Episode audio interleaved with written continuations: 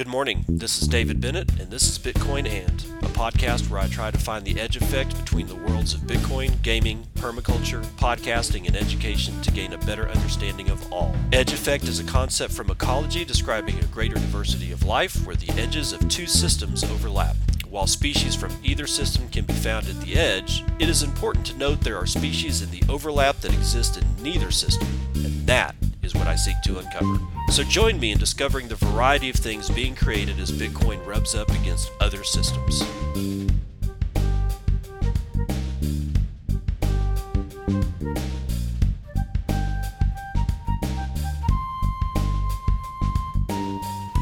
It is 6:02 a.m. Central Standard Time. It's the 1st of December, which means the first of the last month of 2020.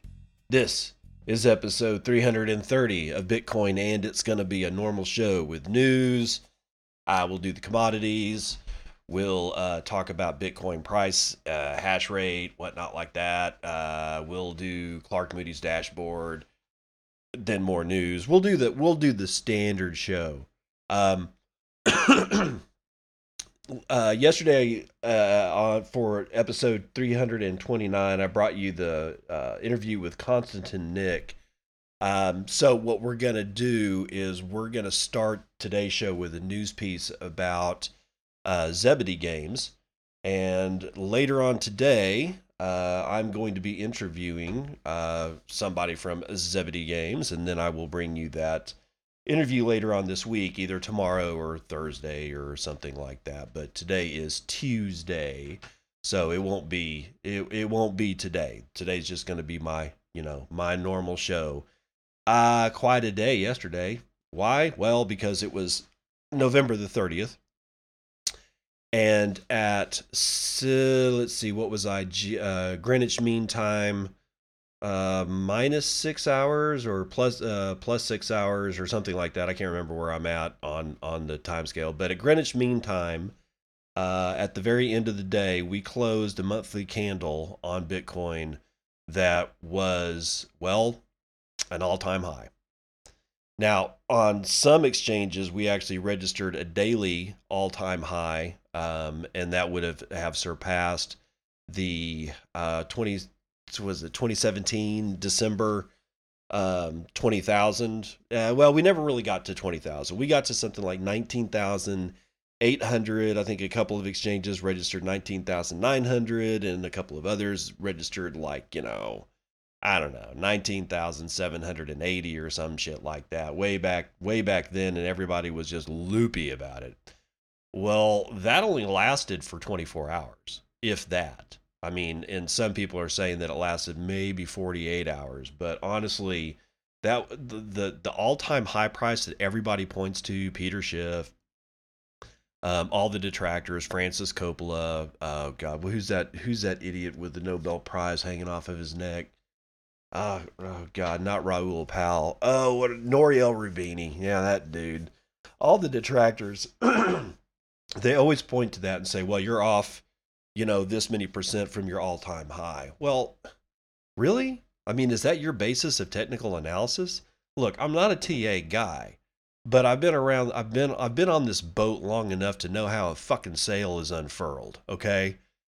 That's a ridiculous metric to use at this point. It was a blip on the radar. We closed. When did we close? Hold on for a second. Let me look at something for just a second. I want to see when we closed on the month. What did we close at on the month? We closed at, let's see, that was way back. Oh wow, that was way back. Well, I know why, because I'm not on the month. I'm looking at my trading view chart here. And right now we're sitting at 19,461. We finished that month. We finished November at, what was it, 19,800. Let's just round it up, because I can't really zoom in far enough to get a good read on it on the monthly. But if we go all the way back to what was going to be, that was going to be on the first, or on for the month of December. Okay, the month ending December, we had a high for the month, okay? For the month of 13,823. That was our high for the month. Now, the daily high, if you want to go back and look at that, was something around, let me see. Let's see if I can get TradingView to work with me. Come on, work with me, TradingView. Come on, work with me. Yeah, 20,000.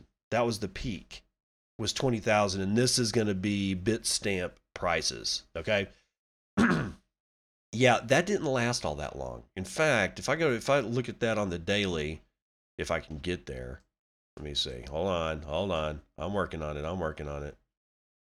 There we go.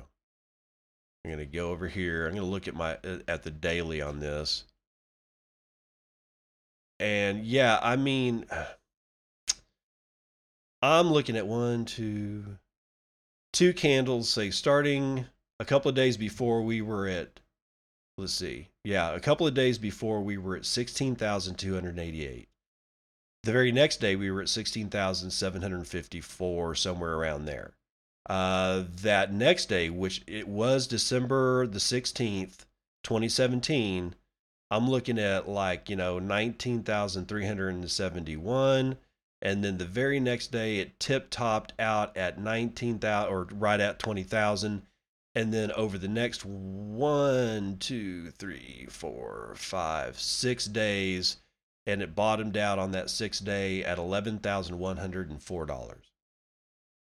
Is this really the metric that anybody that is even remotely competent in technical analysis, is this really what you want to use as you're down this many % from your all-time high, when that all-time high was somewhere around, I don't know, a couple of days inside of a week of the heaviest volatility anybody's ever seen? I mean, the slope on these candles, I'm looking at it from one candle to another, the slope is just, not parabolic because I'm looking at a line, but way beyond 45 degrees to the upside, and then way beyond looking at 45 degrees, to the downside, way beyond both of those.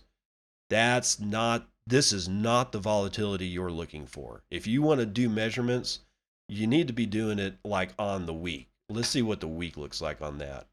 The week on that, let's see, was going to be finished that week at, oh, good Lord, where am I at? Oh, I know why, because TradingView is being weird. Hold on. That week finished at 19,000. Okay. If you're looking at the granularity at the weekly basis, you're looking at an all-time high of 19,000. Where are we at right now? Well, we're at 19,399 on the week so far, and the week kind of just began yesterday, because it's yeah. So this is the kind of FUD that you need to avoid. And the FUDsters that are going to bring it to you is or have been bringing it to you, Nouriel Roubini, Francis Coppola, Peter Schiff, people like that. All right. And expect more to come down the pipe. Lots more and more and more. The higher the number goes, the more assholes are going to reveal themselves. And you can't really be shook out of this, because if you were around in 2017, or rather before 2017, and you rode that roller coaster on the way up, and you didn't sell, maybe you sold some, but you didn't just bail out, okay? Completely get in the lifeboat and get out and just never look back. If you're one of those people that stayed on the boat, congratulations, you deserve this. You deserve to be able to point and laugh. You deserve to be able to say, see, I told you so. You'll be able to do that again. But when you do that again, it's because you go through another storm. We're all going to go through another storm. So just, guys, be aware, all right? FUD is on the way. We've always dealt with it, but we're going to have even more FUD. So it will be up to startups like Zebedee Games to to ignore the FUD. And as they ignore the FUD and build their products, they will help us ignore the FUD so that we can just go ahead and build whatever it is that we're going to do. But let's talk about Zebedee Games for a little bit. BTC Times has this article. It was released on November the 28th by Aria Cromwell. And it says the startup on a mission to make game development developers choose Bitcoin. It's not hard to come to the conclusion that Bitcoin and gaming are a match made in heaven. I've said that. Digital money meets digital reality with the native currency of the internet, potentially enabling open virtual economies that transcend single game universes and link to the gigantic monetary cosmos that is the Bitcoin network. And the idea offers a welcome break from the usual narrative surrounding Bitcoin's disruption of legacy financial markets, which, while very much its core value proposition, might leave a large group of people behind. The majority of the world's population may be using fiat currencies, but it isn't necessarily familiar with the inner workings of their monetary policies. Online gaming, on the other hand, comes in various shapes and forms and is enjoyed by many. Something happened. Hold on. Enjoyed by many. Yeah, be it mobile games, console sagas, or massively multiplayer PC titles. An estimated, get this, 2.7 billion people in the world are playing video games in 2020, fed with the bountiful supply of new titles churned out by a $160 billion global machine. In the gaming industry, Bitcoin seems to have found an opening to reach a new audience. The idea, earn Bitcoin as you play. Get a small amount to familiarize yourself with the currency outside of media-imposed bias and inside a gamified environment with minimal friction. The problem? The Bitcoin blockchain isn't built to scale to the transactional requirements of even a single massively multiplayer game, which rendered the concept of in-game transactions impractical during the first 9 years of Bitcoin's existence. Christian Moss, who it is that I'm going to be interviewing later on today, co-founder of gaming infrastructure startup Zebedee, faced this exact challenge. Since 2013, Moss has been developing games with a Bitcoin angle, yet always ran into a dead end when it came to scaling the titles up for larger audiences. But come 2018, the beta launch of the Lightning Network introduced massive scalability potential for Bitcoin and opened the door to a plethora of opportunities. For Moss, it was clear that Lightning was the missing puzzle piece that would enable game developers to integrate Bitcoin. Together with his co-founders Simon Cowell and Andre Neves, probably Neves, he set out to make that exact integration easier and support the trailblazers in Bitcoin-enabled game design. Today, Zebedee, that's spelled Zebedee, provides solutions for game developers looking to integrate Bitcoin microtransactions into their games via Lightning. While the exact application can vary at its core, Lightning payments provide the opportunity to replace classic point systems and in-game currencies, which are usually isolated within a game and useless outside of it. Quote, our motivation was to allow developers to tap into the value captured by Bitcoin and for it to enrich both financially and technically the gaming ecosystem, Moss explains. A popular model is that of Lightning payouts to players, which provide a small financial incentive to users, play the game and earn money while you're at it. Hey, that sounds like a great idea to me. The payouts are usually financed by game revenue obtained through ads, sponsorships, in-app purchases. It is cheaper than a paid marketing campaign, and we are seeing it increase our retention massively, detailed Moss. As an infrastructure provider, Zebedee works with game developers to blend Lightning integrations into their game structures. The startup's target group, according to Moss, are indie studios and small developers that are looking at ways to stand out and offer something different when compared to larger publishers. While Zebedee's suite is still in closed beta, a number of projects brought to life with its tools can already be publicly tested. Bitcoin Rally, a Mario Kart-inspired racing game, involves players collecting sats on the racing track to boost their vehicles as they compete for a grand Bitcoin prize. The game additionally allows viewers to support the racers by donating extra sats as power-ups. I'm in love with this idea, by the way. But is a transferable in-game currency actually desirable? A game economy design that allows players to move in-game currencies out of the game and sell it on a secondary market is everything but traditional and deviates from common game economy design practices. Game currencies are often used by game designers to ensure user retention. In the case of mobile games, in-game currencies may be sold in batches to increase revenue and ensure users return to the value they locked into their account. Massively multiplayer online titles, otherwise known as MMOs, may develop massive economies fueled by their in-game currencies. In both cases, it is usually not permitted or even possible to transfer in-game currencies outside of their respective game.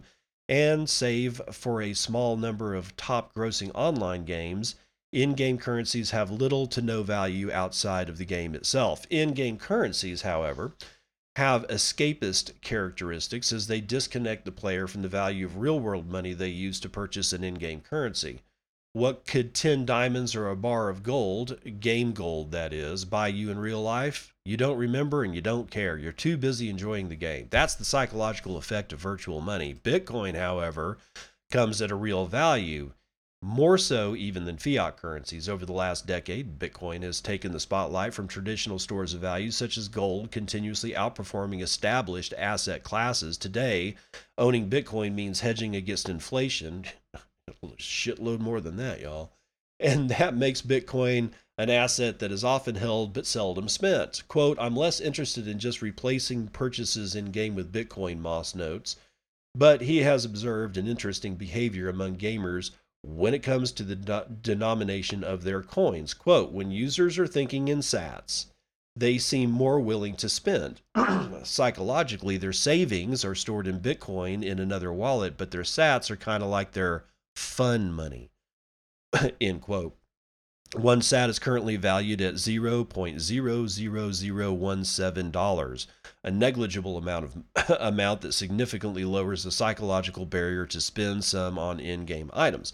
When it comes to earning sats as you play, on the other hand, the real-world value attached to Satoshis plays into the cards of game publishers, even if the amounts earned are mostly minuscule for now. On a longer time horizon, Moss believes Lightning can become a viable option for game economy designers of all calibers, while small titles such as casual mobile games likely have more flexibility to experiment. He anticipates large studios to wait and see while letting things play out for the first movers. Quote, a lot of AAA studios have incubators and or own smaller indie studios specifically to experiment with new ideas that are too risky and new to add to their larger titles. AAA games are top quality games developed by large studios, usually backed by massive development and marketing budget. Adoption of Bitcoin payments, be it to pay out rewards, allow users to buy a separate in-game currency or replace any in-game currency altogether. We'll start with smaller games and slowly move up the food chain to larger titles, Moss says. Notably, Zebedee is already experimenting with adding Lightning to existing AAA PC titles that are moddable, which means modifiable, and they allow users to make alterations to the game, for example, through content additions like gameplay cheats. Mods that introduce Lightning to successful games would be kind of like icing on the cake through the addition of new financial incentives, Moss believes. Ultimately, an in-game currency doesn't make up a game's entire value proposition, and as such, in-game Lightning payments needs to be a means to an end for a game that is worth playing on its own, rather than present a game's major selling point. In order to appeal to large audiences, games with integrated Lightning payments also need to consider the user-friendliness of their users' Lightning wallets, a quest that cannot be taken lightly. No shit. However, Moss, who is drawn to game development in part because of its open environment that allows developers to run free with gameplay ideas, is convinced Lightning can create new opportunities for creative design choices. In the long term, he says he wants to see Zebedee enabling and furthering these opportunities for economic innovation within games. Okay, so thank you, Aria, for that enlightening article. That's actually going to help me with my interview with Christian Moss later today. But, you know, what I am taking away from this is, you know, generally speaking, like, let's take the Unreal Engine. When the Unreal Engine first came out, okay, and I can't remember exactly when the first instance of Unreal Engine, and if you don't know what I'm talking about, it's the general gaming engine that AAA studios all over the world use as the base to build their games. It contains all the code, it contains all the mechanics, it like it is the game studio's interface into building their game. Okay, so there's that platform is all about game mechanics, collision, art, lighting, rendering, speed that it's going to play on your computer, all the code. I mean everything, except for one thing. It doesn't provide a platform for building payments without, you know, building an economy from the ground up. Right? So generally speaking, a AAA game studio will buy seat licenses to Unreal to build their platforms. Zebedee is the first company that I've seen that isn't really worried about building their own game engine. They're building an economy engine, right? So now game studios that are AAA can reach out to not only Unreal and say, hey, we want to buy, you know, I don't know, 50 seat licenses for this, you know, for the next 5 years or whatever, so that we can build our game. And then the second call they make is going to be to, how are we going to handle the in-game economy? It's like, well, you call Zebedee, just like they call Unreal Engine to take care of, you know, getting their game built visually and being able to, you know, splay it out to different platforms. Then they're going to pick up the phone. They're going to call Christian Moss and say, we need an economy engine. And Christian Moss is going to say, sure, I've got a platform for you to build economy engines on, or we've got an economy engine that you can leverage to build your in-game economy on. This, I'm looking at Zebedee like I look at Unreal. When Unreal first came out, they had like a package game along with it, and it was, you know, you could pick it up for free. And it was, I don't know, mining on, you know, it was like a mining game or something like that. And well, it wasn't a mining game. That was the quote unquote setting for the story, but there wasn't much of a story. It was basically just bouncing around, shooting each other to death. And you could put, you know, bots in the game so that you could, like, if you weren't able to play with somebody online, you could have like 5 or 10 AI driven bots running around trying to kill you. And that game was fun. I mean, it was slick, dude. I played that thing for hours. It was a blast. But it was just to demonstrate the Unreal Engine. The whole purpose of that game was to demonstrate Unreal. So Zebedee has their own games, like this Bitcoin Rally, which I've seen played, and it's slick looking, man. It's got good motion. It's not, I mean, it's nothing to sneeze at in its own right. And what it's demonstrating is not only, you know, they have they're leveraging somebody else's game engine, but they're the ones that are creating this economy engine. So be aware, video games are going to change. Okay. It's not that every video game that you'll ever see will have an in-game economy. It's just that for the first time, it's really opened up that economy connections into a game and out of a game, in between games, in between markets, from game to market, from market to games, is undergoing a standardization. And once that standard really gets set in stone, watch out, because games are going to be a lot of fun. Oh, we're seeing a lot. I just looked back and we're seeing a lot of liquidated longs. Let's see we'll get to that later. Sorry. Let's see. South Korea will delay 20% crypto trading tax to 2022. This is Liam Frost writing for Decrypt, and says the Strategy and Finance Committee of the South Korean National Assembly has approved new amendments to the tax law, delaying the introduction of the income tax on cryptocurrency trading until January of 2022. Local outlet Yonhap News Agency reported. The tax was initially scheduled to come into effect on October the 1st, 2021, but the committee argued last week that local crypto exchanges needed more time to build infrastructure that are fully compliant with the new rules. Thus, the committee suggested postponing the changes. During a general meeting on November the 30th, the lawmakers officially approved the delay. Starting from January 2022, income from cryptocurrency trading will incur a 20% tax, but only if a trader's profits would exceed 2.5 million Korean won, or around $2,000 in 1 year. All crypto trading related income over that threshold will be taxed on a yearly basis. Currently, South Korean crypto exchanges are also obliged to complete Know Your Customer procedures for their clients by September of 2021 as part of the implementation of the law on special payments. The amendments also include a ban on anonymous cryptocurrencies. Poor Monero.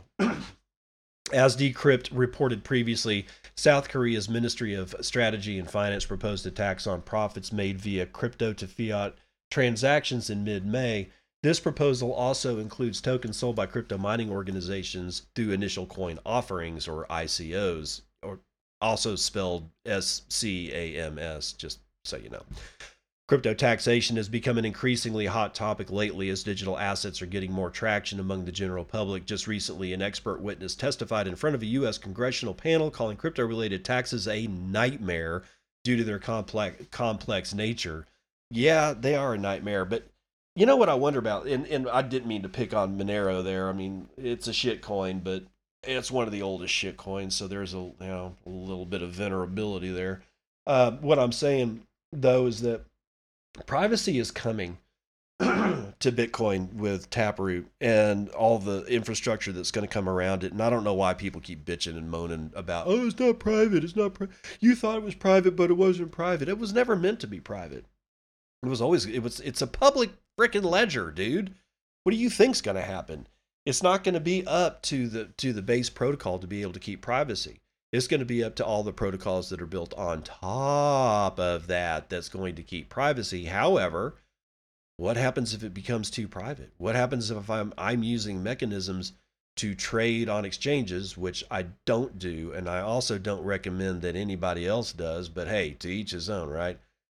Let's say I'm using mechanisms that make Bitcoin so private that I end up falling under a rule that says, well, you can't trade on my exchange.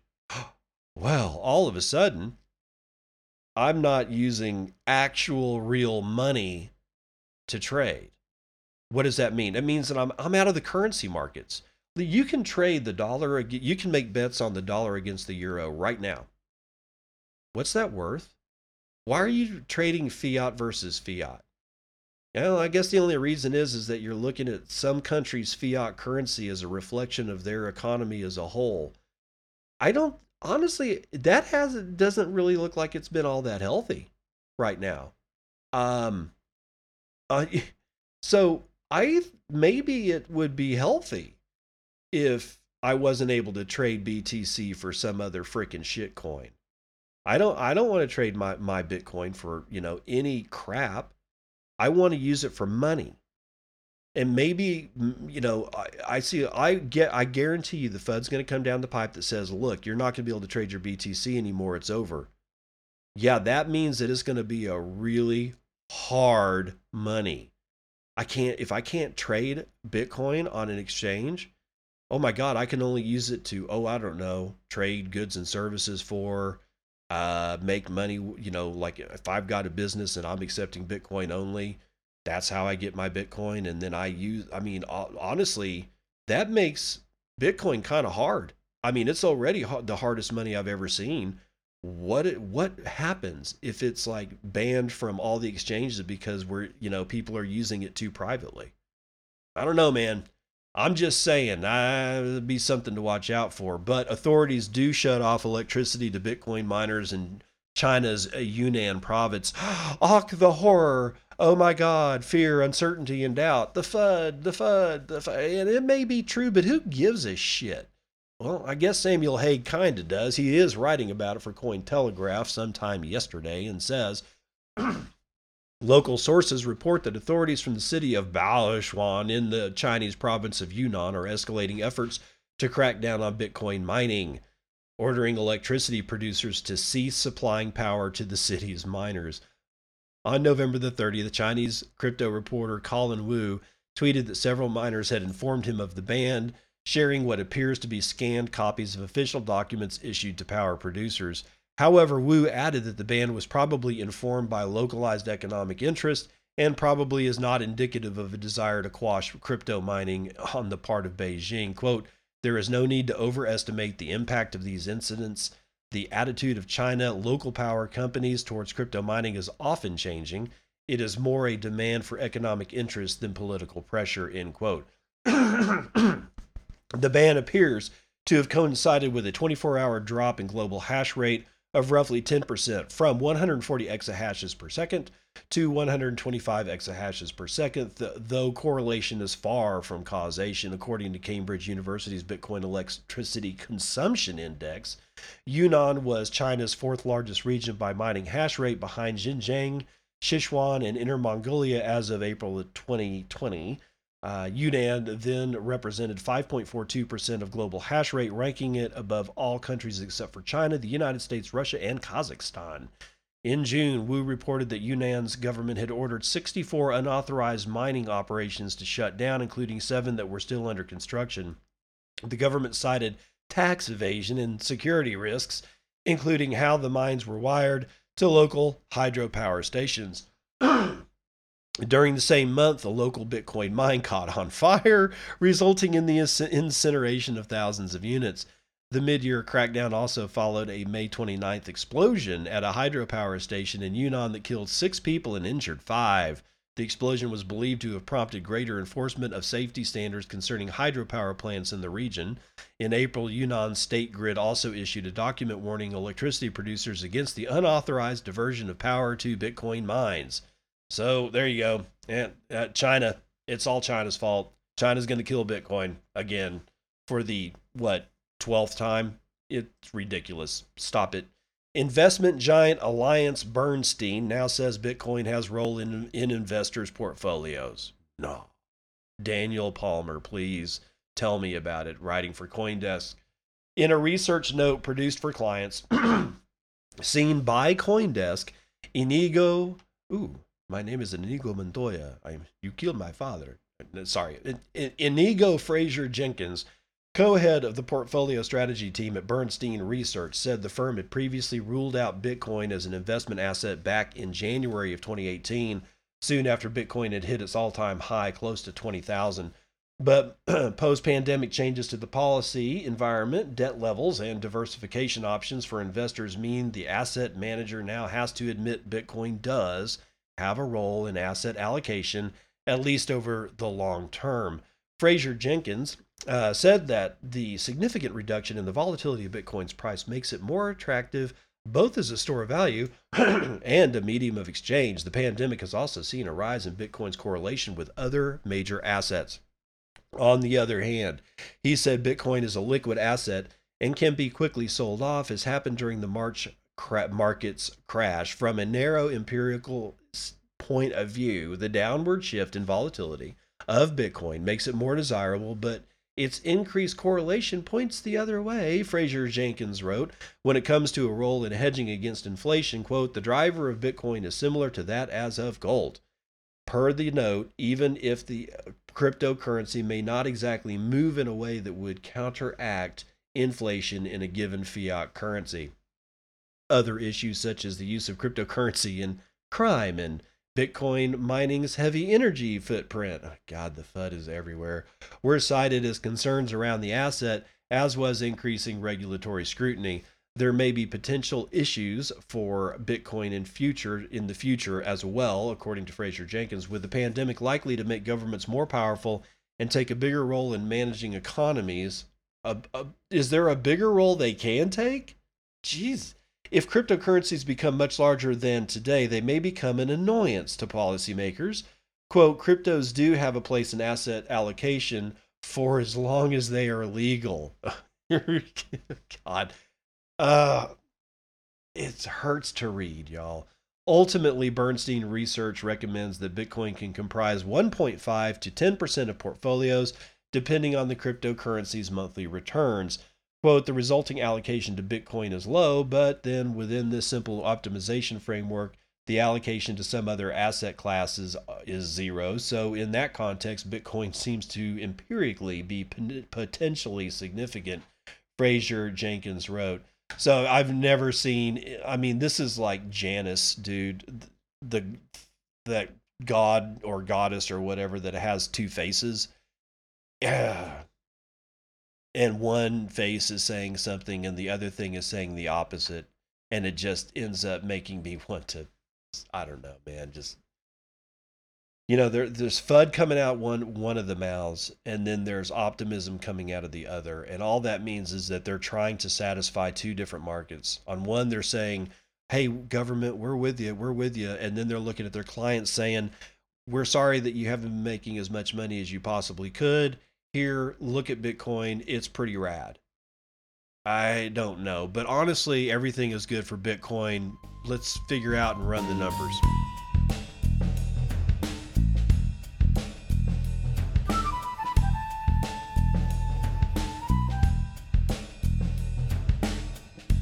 It's the future. No, it's CNBC's Futures and Commodities. Why futures? Because it's 6:36 a.m. Central Standard Time. Dude, the markets aren't open yet. Unless you're Bitcoin, in which case it never ever stops trading. Oil. West Texas Intermediate is down 0.2%. $45.25 for that one. Brent North Sea is down 0.02%. It is going to come in at $47.87. Natural gas is up 0.75 points to almost $3 for 1,000 cubic feet. Oh my God, gold is rallying, y'all. Ooh, it's up 1.5 points. And it's going to come in at $1,806.80. Peter Schiff. This, my heart goes out to you, pal. Even silver is beating your ass down. 3.86% to the upside. We're looking at an ounce price of silver sterling at $23.50. Platinum is up 2. Copper is up 1 1/3. Oh, let's see. What's coffee? Oh, coffee. Coffee futures are down, y'all. Almost 0.5 point. Ooh, that's ugly. Let's see. Where's my index? Oh, there they are. Oh, we're saved. Dow futures are up 1 point. S&P is up 1 point, NASDAQ futures up almost 1 point, and the S&P mini is up 1.25 points. But we got to get into real money, y'all. $19,428. Oh, holy smokes. And that's my high price for a bitinfocharts.com. My low is going to be, where's my low? I got to have a low. Kraken is listing it at $19,352. That's the low. 325,899 transactions performed in the last 24 hours means that about 13,500 transactions are being done every hour on the hour. 2.25 million BTC have been sent around the horn in that hour, in that 24-hour period. And that means that 93,792 BTC are being sent every hour on the hour on average. The average transaction value is 7 BTC. The median transaction value is, whoa, holy shit, 0.044 BTC, or about $862 US. Block times are high, 10 minutes and 35 seconds. We have 0.85 BTC being taken in fees on a per block basis and 115.9 BTC being taken in fees overall in the last 24 hours. We had a difficulty adjustment, and it looks like the hash rate has indeed, as per the article we were reading earlier, has dropped by 10.68%. We are down to 122 exahashes per second. Oh, poor baby. It doesn't matter, dude, because I remember not... at the beginning of this year saying something about how 65 exahashes per second was the all-time high, something like that. Anyway, Ethereum, Litecoin, Bcash, BSV, Ethereum are still alive, apparently. Litecoin's coming in at, dude, 86.9 cents, or dollars, I'm sorry, $86.96. I mean, even like, again, you may not like the shitcoin Doge, but it is a good metric for stability. It's at 0.0034, so people are actually ditching their bags of Doge to get into like shit like Ethereum, Litecoin, Bcash. I guarantee you they're not selling it for Bitcoin. The people that were stashing Doge saw a price rise, and they're like, oh, maybe I can get into Ethereum 2.0. Why 2.0? Because the first one was so bad, they're having to close it and build a new one from the ground up. So, you know... yeah, if you want to do that, fine, go ahead. But 39,000 transactions in the last 24 hours puts Doge above Ethereum Classic and Bcash, which only has 20,000 transactions over the last 24. Clark, save me from all this bullshit. We have a price, Clark Moody has a price of 18,970. So I don't know what he's reading, but damn. We have 47,946 transactions to clear. That is going to take 33 blocks to do that. We have 1,063 BTC in the Lightning Network. That's $20.2 million worth of liquidity spread over 7,857 nodes with 36,071 channels. We have, I think this is an all-time high for Tor. 51.6% Tor, let's try that again. 51.6% of the Lightning Network is now being run over Tor. There are 548.9 BTC in the Tor side of the Lightning Network, and that is being run over 2,666 nodes. One Bitcoin is going to get you 10.5 ounces of gold, and the Bitcoin versus gold market cap is 3%. Holy crap. We've been at 2 for a while, but now we've taken another percentage of gold's market cap. Oh. No, whatever shall Peter Schiff do, who yesterday tweeted that Bitcoin wasn't taking any of gold's market capitalization. I'm kind of calling bullshit. That's going to do it for Vitals.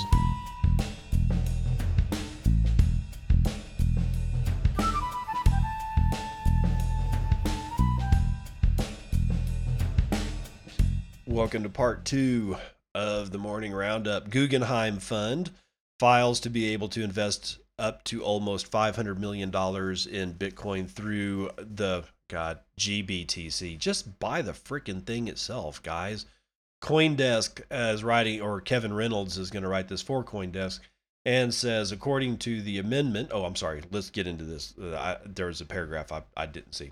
Guggenheim Fund Trust files an amendment with the United States Securities and Exchange Commission to allow its $5 billion Macro Opportunities Fund to gain exposure to Bitcoin by investing up to 10% of the fund's net asset value in the Grayscale Bitcoin Trust. According to the amendment, the Guggenheim Macro Opportunities Fund may seek investment exposure to Bitcoin indirectly through investing up to 10% of its net asset value in Grayscale, a privately offered instrument vehicle that invests in Bitcoin to the extent that the fund invests in GBTC, it will do so through the subsidiary. Given the fund has net assets of $4.97 billion, according to Fidelity, it means that the fund can invest up to $497 million in GBTC. Grayscale's Bitcoin Trust, a publicly traded financial product that functions similar to an exchange-traded fund, tracks the price of Bitcoin. Guggenheim notes GBTC trades at a significant premium. Then why are you buying it? I mean, is it because you're scared of owning the asset yourself? I mean, are you literally that poor that you can't hire a team of people to handle your frickin' private keys? What is wrong with you? Dude, if you're going to pay the premium, then figure out what that premium is going to be and then throw it to somebody to work for you as, an employee that actually knows what the hell they're doing. Or two. The premium on GBTC is pretty high. And at $497 million, bullshit. Dude, no, man, that shit's just wrong. But the Macro Opportunities Fund is part of Guggenheim Investments, the global asset management and investment advisory division of Guggenheim Partners, and has more than $233 billion in total assets across fixed income, equity, and alternative strategies. Guggenheim is the latest multi-billion-dollar hedge fund to signal an interest in Bitcoin. This summer, industry pioneer Paul Tudor Jones' $22 billion BVI Global Fund could invest a low single-digit percentage of its assets in Bitcoin futures. Earlier this month, hedge fund manager Stanley Druckenmiller said Bitcoin could outperform gold. Grayscale is a sister company to Coindesk. Remember, I just read you this article from Coindesk. Now, at least they're doing the right thing there by telling you. Venezuelan army starts mining Bitcoin to make ends meet. Oh, God. So I guess toilet paper wasn't enough. If you don't understand the reference, never mind, don't worry. The Venezuelan army turns to crypto mining as the country's economy collapses. The regime of Nicolas Maduro continues to lean on crypto to keep economically solvent. Via Instagram, an engineering brigade of the Venezuelan army inaugurated the new Digital Assets Production Center of the Bolivarian Army of Venezuela. As the video shows, the center houses various ASIC mining equipment used to crack proof-of-work algorithms. General Lenin Herrera presented the new mining operation. The stated goal of the mining operation is strengthening and self-sustainability of our units of the Bolivarian Army, adding later that these mining centers would be generating unlockable sources of income and an alternative to the trust system blocked and controlled by colonialist interests, referring to the United States, a country that has leveled sanctions against many associates of the Maduro regime. With oil prices crashing and political turmoil taking its toll even before COVID-19, Venezuela has seen historic inflation in recent months. As Cointelegraph reported in September, Maduro proposed an anti-blocks law, a legal body that proposes using cryptocurrencies to evade sanctions and access financing from international allies. These intentions are not new. The Maduro administration has gone so far as to launch and promote its own cryptocurrency, the Petro, which is seen limited success. Oh God, if by limited you mean no, then yeah, I guess you're right. On the flip side, the United States military is also closely observing Venezuela's crypto activities. Recently, Admiral Craig Stephen Fowler referred to Maduro's use of crypto and went so far as to link its use to drug trafficking and terrorism, adding that the armed forces were keeping an eye on all such operations. Yeah, there's a little bit more FUD, but I mean, you got now, now they're like just the full-blown military people are starting to get into this shit at the behest of their leaders. So I don't think this is going away anytime soon. Coinbase reports delays in processing Bitcoin withdrawals due to network congestion. You don't say. Really? Coinbase is down? Perish the thought. Whoever would have figured this out, whatever shall we... Okay, Kevin Reynolds writing it for Coindesk.com. Leading cryptocurrency exchange Coinbase, on the day when the price of Bitcoin surpassed its all-time high, said it is experiencing delays processing BTC withdrawals due to Bitcoin network congestion. Maybe y'all should be using Liquid or something. I don't know. Deposits, buys, and sells are not impacted, the exchange said. Coinbase has suffered a number of issues, mainly outages during busy trading periods this year, including most recently November the 26th. Yes, I remember that was just 5 days ago. The most recent issue comes as BTC eclipsed its all-time high of $19,783 Monday morning, en route to setting a new record to $19,864 before giving back some of those gains, trading at $19,478.89, up 6.9% at press time. So yeah, CoinDesk down again. You know, who would have guessed? So let's see what Decrypt's Scott Cipollina has to say about the Bitcoin price as it records the highest monthly close ever, as I was talking about at the beginning of the show. Bitcoin's price is closed at its highest monthly figure ever, eclipsing the previous high that was seen last month. Bitcoin's price has been setting records as of late. Yesterday, it rose up and broke its previous all-time high price, and it continues to maintain its longest streak ever of days above $10,000. Now it's gone to make gains on the monthly scale too. Yesterday, Bitcoin's price, having started the month at $13,737, finished the month at $16,625, setting a new record. Bitcoin just made its largest and highest monthly green candle in history, tweeted Blockfolio. This month's figure is far higher than figures seen during Bitcoin's last major bull run during Christmas of 2017, which pushed Bitcoin up to the $19,000 bracket for the first time and registered an all-time high that took nearly 3 years to overcome. Per coin market cap, Bitcoin ended 2017 on $14,156 as the Christmas bull run was in full flow. Just 1 month later, in January 2018, Bitcoin registered a $10,221 number at the end of the month, representing a 28% decrease between months amidst what proved to be a major price crash. Since the summer, when Bitcoin's 2020 bull run first began, monthly closure figures have been steadily increasing. This August, Bitcoin closed the month at $11,680. 1 month ago, Bitcoin's price closed in October at $13,780. now the second highest monthly close price ever. What's more, this means that there was an 18% increase in monthly closures between August and October, but November has been a historic month for Bitcoin. Not only did this year's bull run reach its highest point this month, but Bitcoin recovered from a brief market crash to registered a new all-time high price. Unsurprisingly, this month's closure marks a major 42% increase from October's figures, but for many Bitcoiners, this isn't enough. No shit, it's not enough. We're just kind of tired of waiting around for the rest of the world to figure out that all fiat basically blows chunks, right? So anyway, yeah, let's make sure that I didn't just screw something up there. Hold on. Yeah, okay, it looks like I'm good. Was just messing around with my recording software and almost jacked everything up. PayPal-backed identity platform is acquired by Nevada's Blockchains LLC. I wish they would have spelled that with a Z. That would be lots of fun, right? An identity management provider backed by PayPal, Foxconn, and others has been acquired by Nevada-based holding company Blockchains LLC. Let's pause. Let's take a breath here for a sec. Ian Allison is going to tell us about this from Coindesk, but identity management provider that is backed by PayPal and Foxconn. Foxconn, okay? What does Foxconn do? It basically makes all mobile devices in the world. Where is it located? China. What did Foxconn have to do?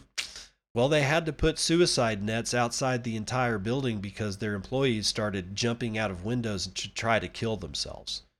That had been going on for apparently long enough that a couple of years back at least, probably more like 5, they had to actually put suicide nets around the building so that their workers couldn't even escape that way.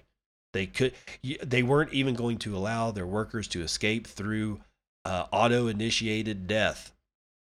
I mean, I don't like suicide either. I don't think anybody should be doing it, but holy crap, you can't even kill yourself.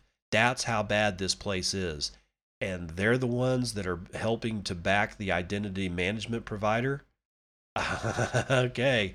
Cambridge Blockchain principals Matthew Commons, Alex Oberhauser, and Muthu Arugam and the firm's software developers will join Blockchain's digital identity team with complete integration targeted for the beginning of 2021, the financial terms of the deal were not made public. The acquisition announced on Tuesday is all geared towards the release of an unhosted wallet around April of next year, said Blockchain Executive Vice President Lee Weiss. Quote, we reached out to Cambridge and had discussions with them, and it was clear that we shared a common ethos, said Weiss. We ended up making a deal, and the transaction closed last week, and we're thrilled that they've already started with us right after Thanksgiving. Cambridge's expertise in areas like biometrically secure credentialing and document provenance will all feed into the wide-ranging plans of Blockchains LLC, the owner of some 67,000 acres of land in Nevada, with designs on a smart city development of sorts. Oh, God. This one hurts to read. This is awful. In June of last year, Blockchains acquired Ethereum startup Slockit. Oh, holy shit, really? Oh, let's see if they say anything about the DAO. Whose founders Christoph and Simon Jentsch became Blockchain's vice president of technology and director of blockchain development, respectively. Oh my God. A spokesperson for PayPal Ventures declined to comment on the Cambridge blockchain acquisition. Guys, this is terrible. This is freaking awful. Okay, Slockit. That's Slock.it. Now, why is that significant? If you've ever heard of the Ethereum DAO hack, DAO spelled DAO for Decentralized Autonomous Organization, then you will know that that's what caused the split between Ethereum as you know it today and what we know as Ethereum Classic. A huge hack happened, and Vitalik and all his friends got on a phone call and said, you know what? We're going to roll this back, which means automatically from that day forward, we knew beyond a shadow of a doubt that Ethereum was 100% not only hackable, but also not immutable. That's why Bitcoin maximalists go up against Ethereum, because I think this was 2015 when this happened. That's why we don't trust any of these people. Because if any of their friends get hacked, like the DAO hack, then they can just roll back the chain. So why is this interesting for Slock? Well, Slock was the hack. It was Slockit that was going to, as a company, was going to have some kind of like smart contract or use a smart contract to unlock doors, to have a lock that was somehow or another Internet of Things enabled, and that lock would only open if, I don't know, somehow or another completed a smart contract, I guess, to, you know, pay them money so that I could unlock the door. Good idea, but you didn't have to do it on Ethereum. And it really proved it, because what happened was I can't remember how much money was in there. It was like, I want to say $60 million was raised by the Ethereum community for Slockit so that they could develop the tech and go to market with it. And like a few days later, all $60 million is just poof, gone. All right. So what happened is that they were like, oh my God, we'll just roll it back, which means that Ethereum blockchain is not immutable. Okay. That means if they can roll back the bad, they can also roll back the good. So when Ethereum picks, you know, Vitalik picks up the phone and it's the Chinese government and they say, hey, this guy that we don't like made this transaction. Once you roll back the chain, he can do it. Okay. That's when you ask yourself questions as to why we don't like Ethereum, this is why. And a whole lot more. There's been a whole lot of hacks, a whole lot of chicanery, a whole lot of bullshit. But essentially, it comes down to Slockit and the DAO, and what happened at on those during that particular week. Okay, so now the guys that created Slockit are going to be what did they say? Let's see, Christoph, the founders Christoph and Simon Jentsch, Jentzsch, have become Blockchain's vice president of tech and the director of blockchain development. The guys from Slockit that the DAO hack was around are now part of this PayPal and Foxconn-backed identity management provider. If this doesn't scare the, or not, it shouldn't scare the piss out of you. But if you have anything at all to do with PayPal, with Bitcoin, don't. I don't care that PayPal opened up, you know, Bitcoin to however many hundreds of millions or a billion people. I don't give a shit. Because that billion people are now in danger of having their identity basically stolen from them and used for nefarious purposes, because all of these people are terrible people. Do not buy Bitcoin or anything else for that matter from PayPal. Okay? Go somewhere else, because PayPal is going to be able to leverage this identity bullshit, and they are going to leverage it on their Bitcoin and cryptocurrency portions of their PayPal wallet. Don't do it. Don't even breathe around PayPal. Go to River Financial or go to Cash App, even though they're getting to be, kind of piss me off a little bit, or go to one of my favorites, Swan Bitcoin. Swan Bitcoin and River Financial right now are actually my favorite places to do business, because they are the most aligned with the ethics of the Bitcoin community. Cash App is, I don't know, man. I don't know where Cash App is going. I hope they... I just hope they don't go to the dark side, but we'll have to see. That's going to do it for the morning roundup.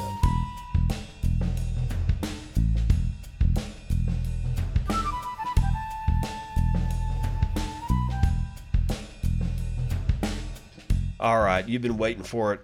I've been waiting for it. I actually have a daily train wrecked, and thank you, Raoul Pal, for providing me that daily train wrecked.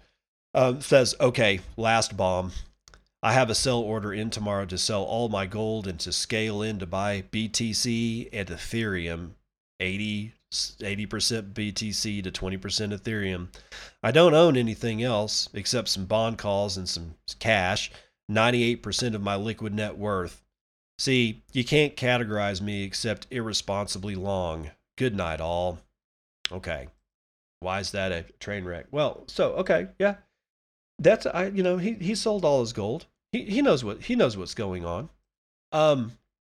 The problem becomes when people started, you know, saying, "Oh my God, you're buying Ethereum."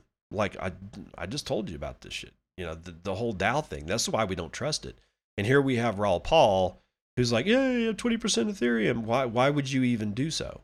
And people, you know, especially Bitcoin maxis, were hammering on Raoul. I was part of that crew too. I'm like going, dude, why don't you just buy freaking Ripple? Well, apparently he's also warming up to Ripple, but I'm not even going to get into that. So everybody was like, you know, you know better. You know, it's not like you're not, you know, I don't know, not, can't figure out risk. And then we figured it all out. Let's see, and I want to make sure of something here. Hold on for just 1 second. I want to make sure of when he did this.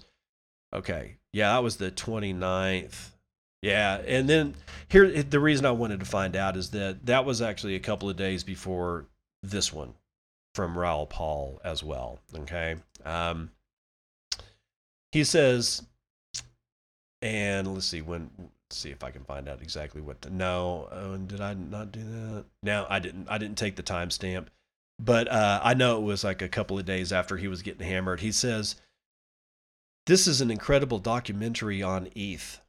And then he links to his Real Vision Twitter account that says, we've just premiered our 95-minute documentary on Ethereum.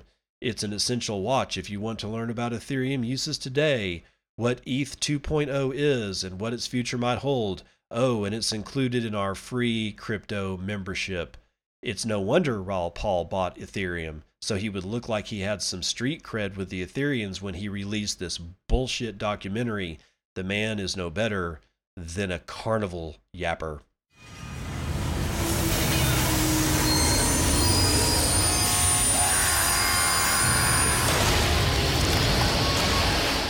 Seriously, I've been to carnivals and state fairs and all manner of like that weird shit where carnies are screaming at you and like, you know, I don't know, like, you know, carny Jim over there who's half drunk trying to figure out a way to put a 4-year-old on a goddamn horse without killing her.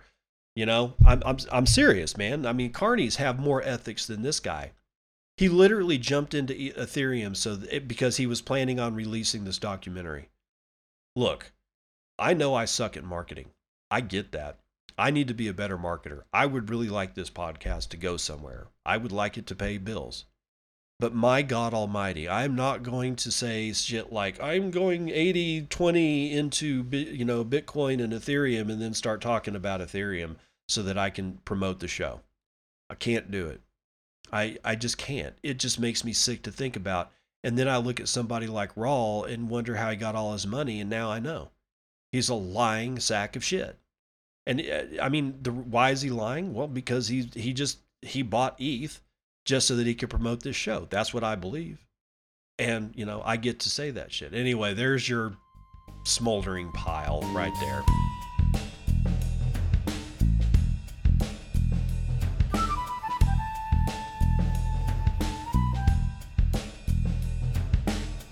Terrible Joke Corner brought to you by Dad Says Jokes. He says, we all know that Albert Einstein was a genius, but very few people know his brother Frank was a monster.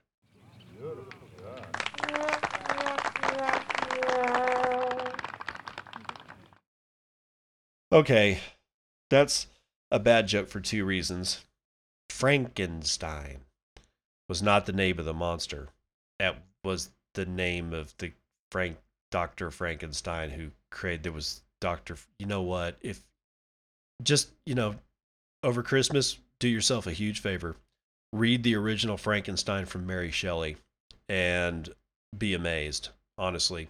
And if for whatever reason you want to know how this genre began, the genre of quote unquote horror, you might want to take a look at the Gothic novel. I'm just saying, this is kind of an aside. I don't normally talk about this stuff. But the Gothic novel, it was instantiated by a guy named Horace Walpole, W-A-L-P-O-L-E. Horace wrote a book called The Castle of Otranto, and it basically had created all the hallmarks for a Gothic novel. Now, most people look at Dracula and say, oh, it's an old horror flick. No, it's not. It's honestly what Frankenstein. What Frankenstein actually is a Gothic novel. It's not a rewrite of Horace Walpole, but there's enough in it that is a reflection of the Gothic novel. Okay, so if you want to figure out where horror really came from, you know, it's was Lovecraft is one of the guys, but he was sort of the hack writer at the day. Lovecraft, I guess, is good, but I've never read it, but everybody seems to love it. But dude, Horace Walpole, get a hold of The Castle of Otranto, Dracula from Bram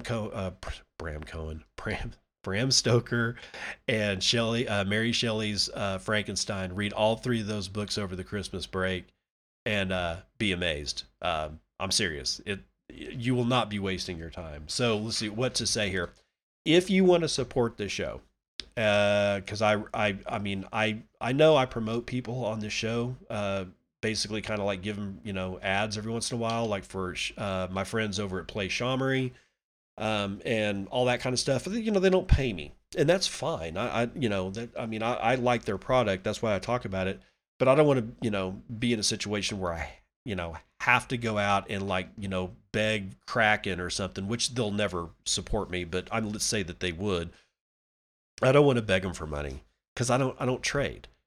If I'm not an active trader, I can't very well get a trading, you know, a company that is a trading company to sponsor me. That would not be right. But there's a new way to do this. There's a new way to support the show without, you know, going to my website, which I don't have, without, you know, using Bottle Pay, which isn't reactivated yet, although it's coming soon. If you were a fan of Bottle Pay's coming back, y'all. And I was a huge fan. And without using tipping me, without all that stuff, if you do this one-time thing, go to Sphinx Chat, okay? Sphinx.chat. It's at Sphinx_chat on Twitter. And get the app on their phone. It's in test flight mode, okay? So it's beta. So you have to, if you're like Apple, you have to have it under test flight. I don't know about Google or Android stuff, so I don't know anything about that. But if you get the Sphinx Chat, you can stream this podcast and pay me 1 to 100 Satoshis per minute as you see fit without doing anything. Honestly, what you do is you get the chat app or the Sphinx Chat on your phone. And then the best way to do it is to go to sphinx.chat and rent a Lightning node. It cost me 79 cents. To rent 4,000 Satoshis at the time, to rent a Lightning node for a month. And I was able to load that Lightning node through LN Strike, because I had some money on it. So I just just created an invoice and loaded it up with 10,000 Satoshis or something like that. That was like super easy to do, man. And then put my invite code that I got from my node rental purchase or whatever from sphinx.chat and put it into the sphinx.chat app on my phone, and it automatically linked the sphinx.chat or the Sphinx app on my phone to my Lightning node. Okay, so now my phone and the Sphinx Chat is actually linked. So then on my phone, I go to tribes.sphinx.chat, and all of a sudden, all the people that have tribes, which is sort of what they're called, come up. And I have a tribe. It's Bitcoin and if you spend some Satoshis to join that tribe, then we can chat. And there's if I think I've got mine set at 10 Satoshis per message. So if you send me a message in my tribe, it'll cost you 10 Satoshis, and then there's a $50 stake for 12 hours, which means that for every message that you send, you're going to send me 60 Satoshis, and in 12 hours, you're going to get 50 Satoshis back. That's just for chatting.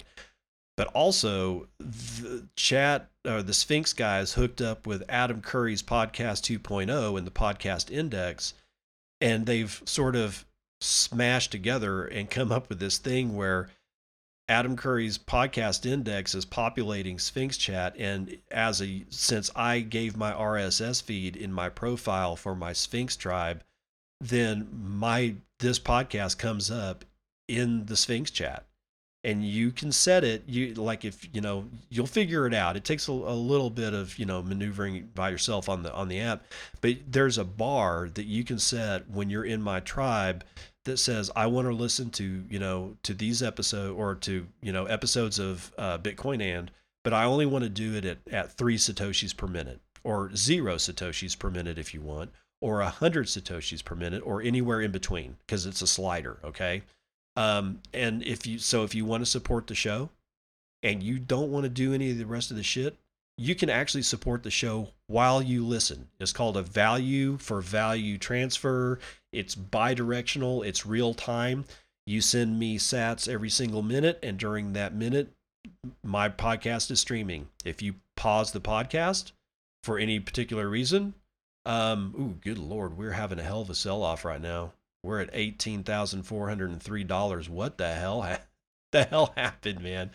Well, we're not going to worry about it, because these things happen and these things are expected. But anyway, if you want to support the show, stream me some sats. Go join my tribe, Bitcoin And, on Sphinx Chat, and I'll see you on the other side. This has been Bitcoin And I'm your host, David Bennett. I hope you enjoyed today's episode and hope to see you again real soon. Have a great day.